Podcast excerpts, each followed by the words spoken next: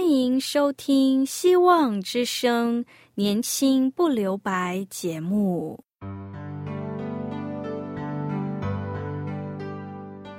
时间是匆促的，岁月流逝，一去不返。别让忙碌与压力阻碍了你享受青春的美丽。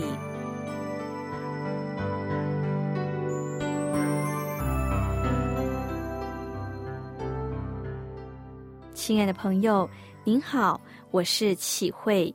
如果日常生活几个方面的压力与烦恼令你透不过气，此刻给自己一个悠闲的空间，将心门打开，让启慧为你打打气、暖暖心。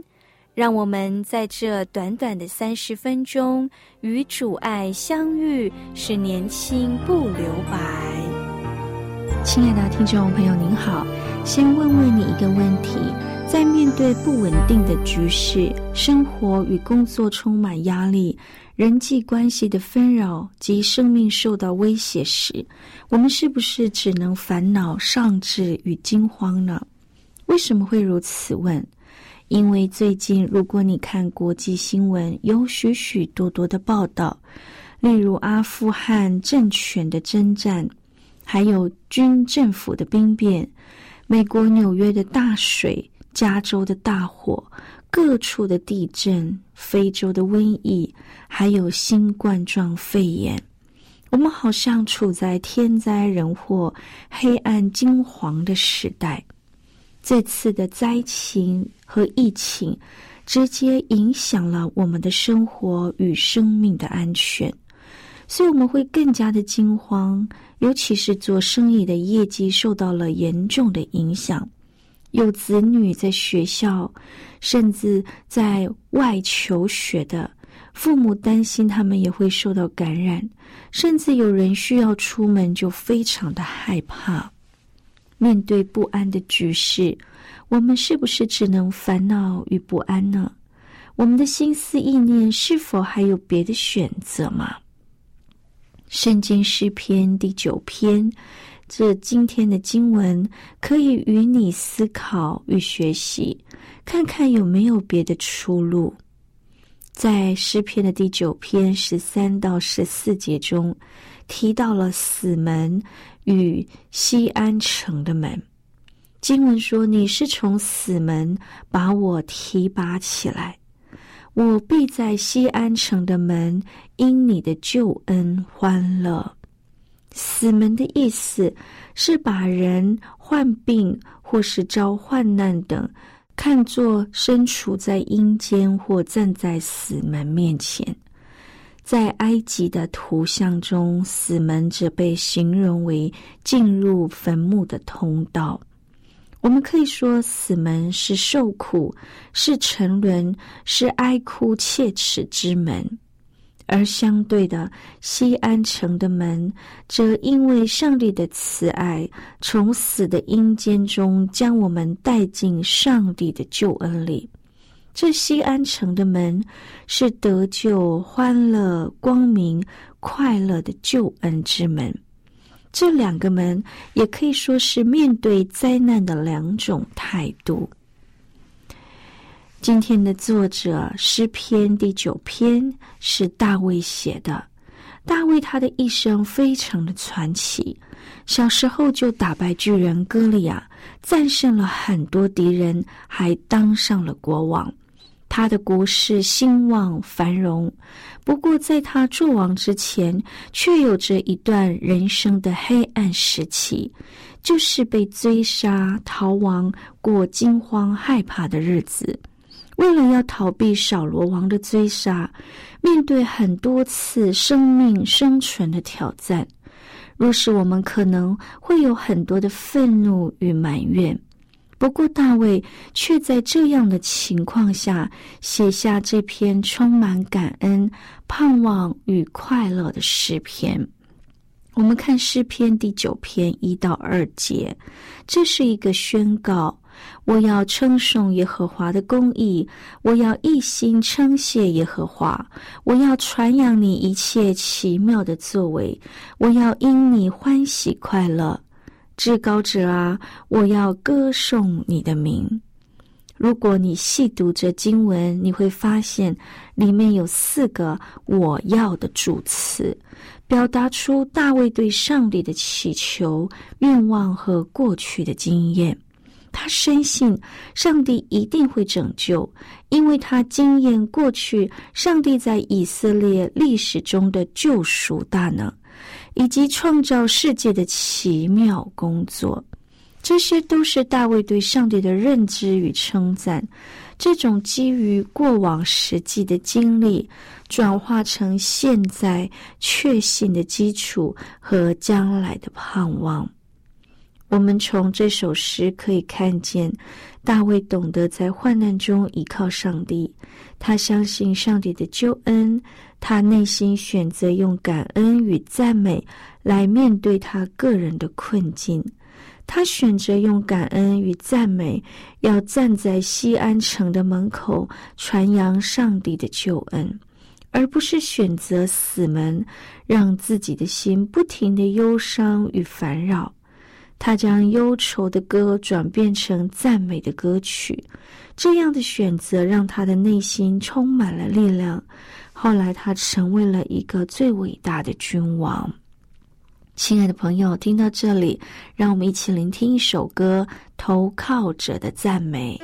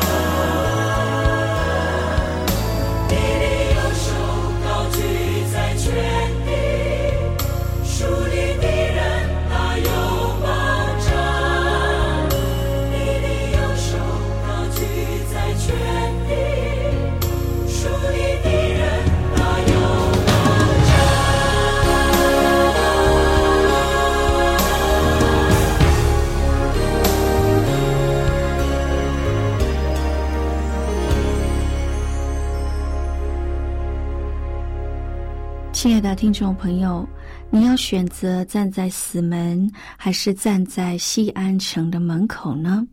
求上帝帮助我们。杨牧师他有一个个人的经历：二十几年前在洛杉矶念书时，有一次开车要去机场接一位朋友，那时还没有 GPS 卫星导航，结果杨牧师开错路，开到一个很多层的高速公路。杨牧师开上最高的那一层，他觉得应该有近十层楼的高度，路面还有一点点倾斜，可能是因为路况不熟，或车子太老旧，或减速太慢。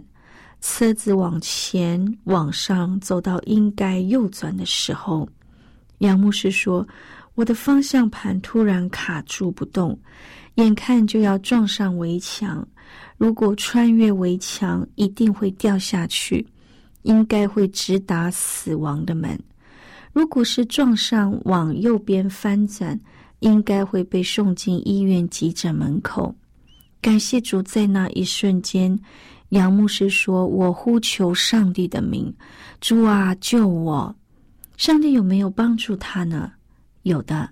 他说：“今天我能够分享上帝的福音，宣扬他的救恩，是因为上帝拯救了我。”他说：“实在神奇，在我呼求主啊救我时，我的方向盘抖了三下，松了。我快快的右弯，慢慢的开下来，到了地面停好车，全身发抖，当场大哭。”因为这是一个惊吓可怕的事情，所以他说：“我的身体，我的心智所不能够承担的范围。”在往旁边的路桥看，深深的体会经文诗篇九篇十三节说的：“耶和华，你是从死门把我提拔起来，如同九。”篇九节说：“它是我患难时的高台，高台是一个在高处安全的避难所。他将我救出死门，把我提拔起来，放在高台上，放在安全的地方。”杨牧师说：“感谢主，我有明确的呼求对象。”在那当下，我没有大声惊慌的喊叫，而是呼求主救我。然而今日才有机会在公众面前宣扬他的救恩。亲爱的朋友，在危难危机时，我们有一个可以信靠的主，我们可以呼求主啊，救我。若是主怜悯合乎主的心意，他必定救我们脱离危难的灾害。依靠上帝的名，他必能保守与引领我们站在西安城的门口欢喜。最后一个故事是终止灾难，传递良善，也可以说是牺牲自己为要传递良善。也就是说，让自己陷入死门，但是为要使更多人可以在西安城的门口欢喜的故事。这故事令我非常的感动，也让我能够有深深的提醒，也就是愿意自己死，让别人活的故事。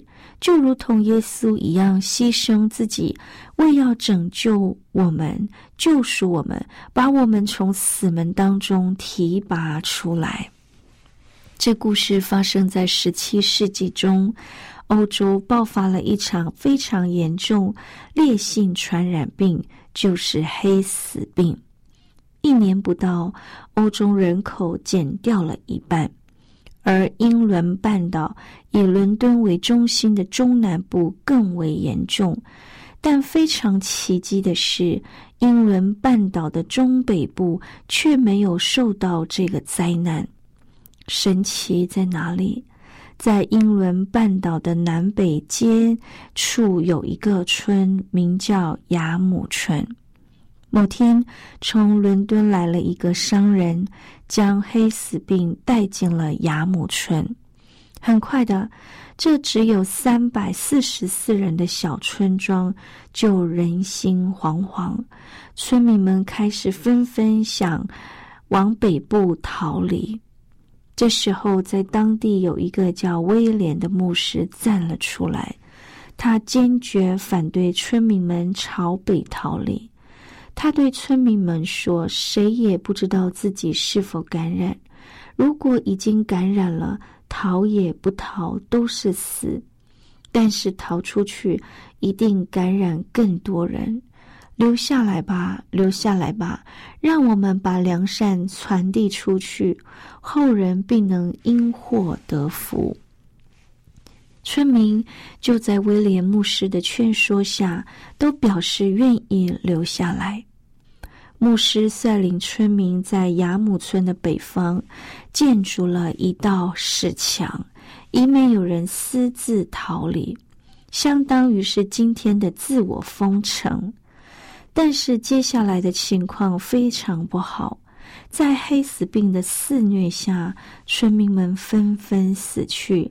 直到黑死病消失，这三百四十四人的小村庄只侥幸活下了三十三人，其中一半都是未成年的孩子。威廉牧师也死于这个传染病。但是，就是这亚姆村成功的阻绝了黑死病朝北传播，保全了英国北边人民的生命。威廉牧师让每一个感染到病毒或即将要过世的人，都提前写好了自己墓碑上的话。如果你今天去英国曼特斯特旁边的亚姆村旅游，都能看到三百多座墓碑上那些催人泪下的语言。威廉牧师的墓碑只写了一句话。把良善传递下去，亲爱的朋友，这就叫做信仰的力量。即便是死，也要良善，也不能丧失对人的爱。柏拉图说：“心怀信仰去战斗，我们就有双重的武装。多难是否兴邦，主要。”关键就在于每一次苦难中，这个国家人民是否成长。如果遇到灾难就不顾一切的裸奔，灾难就永远成为灾难。再来一次还是一样。只有在灾难中的人民重塑了自觉的信仰，无论这灾难导致了多大的危害，才算真正的战胜了灾难。自觉的信仰，灾难中你相信什么，选择什么。感谢主，我们都有自觉的信仰与良善的行为。我们愿意将自己的口罩戴好，我们愿意配合勤洗手，我们愿意施打疫苗，我们愿意去关怀需要帮助的人，去分送爱给需要的人。这就是良善的行为，是帮助别人也帮助自己，能站在西安城门口的行为。亲爱的朋友，让我们在患难中，在灾难中，在受压迫当中，宣告上帝永远与我们同在。他没有离弃我们，他是我们的高台，他会救我们脱离死亡。这个宣告帮助我们，惊慌不安的心转变成为感恩赞美，极有力量传扬主的公义与慈爱的心，进而为惊慌不安的人带来安慰与扶持。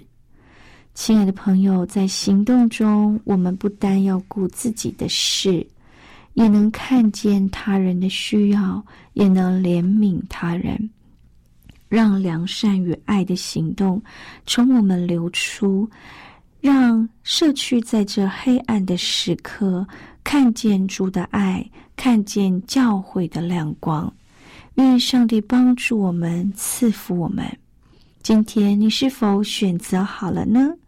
求主帮助我们，他也必能保守引领我们站在西安城的门口，欢喜迎接主的来到。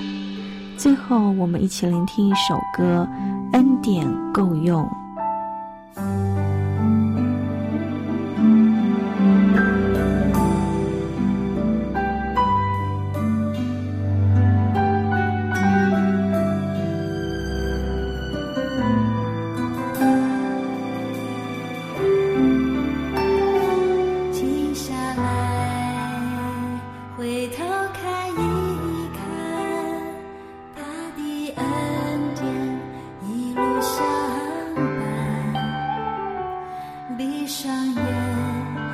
see.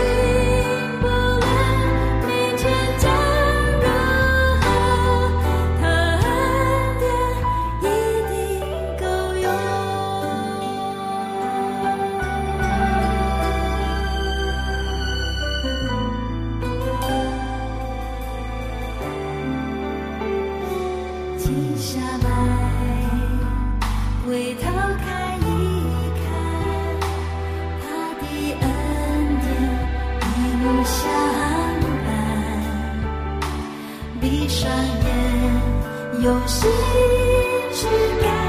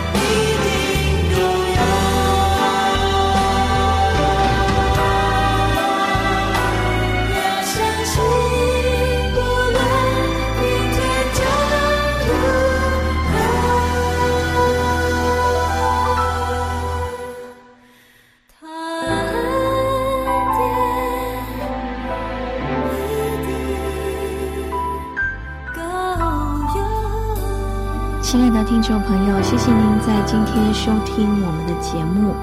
如果您听了今天的节目，想要更认识这位爱我们的主，想要研究圣经，岂会欢迎你写信告诉我们。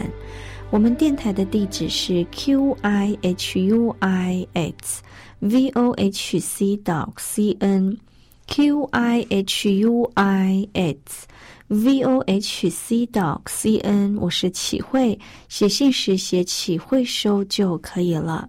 信中也可以写下您需要我们为您带到的事项。愿上帝赐福您平安喜乐。拜拜。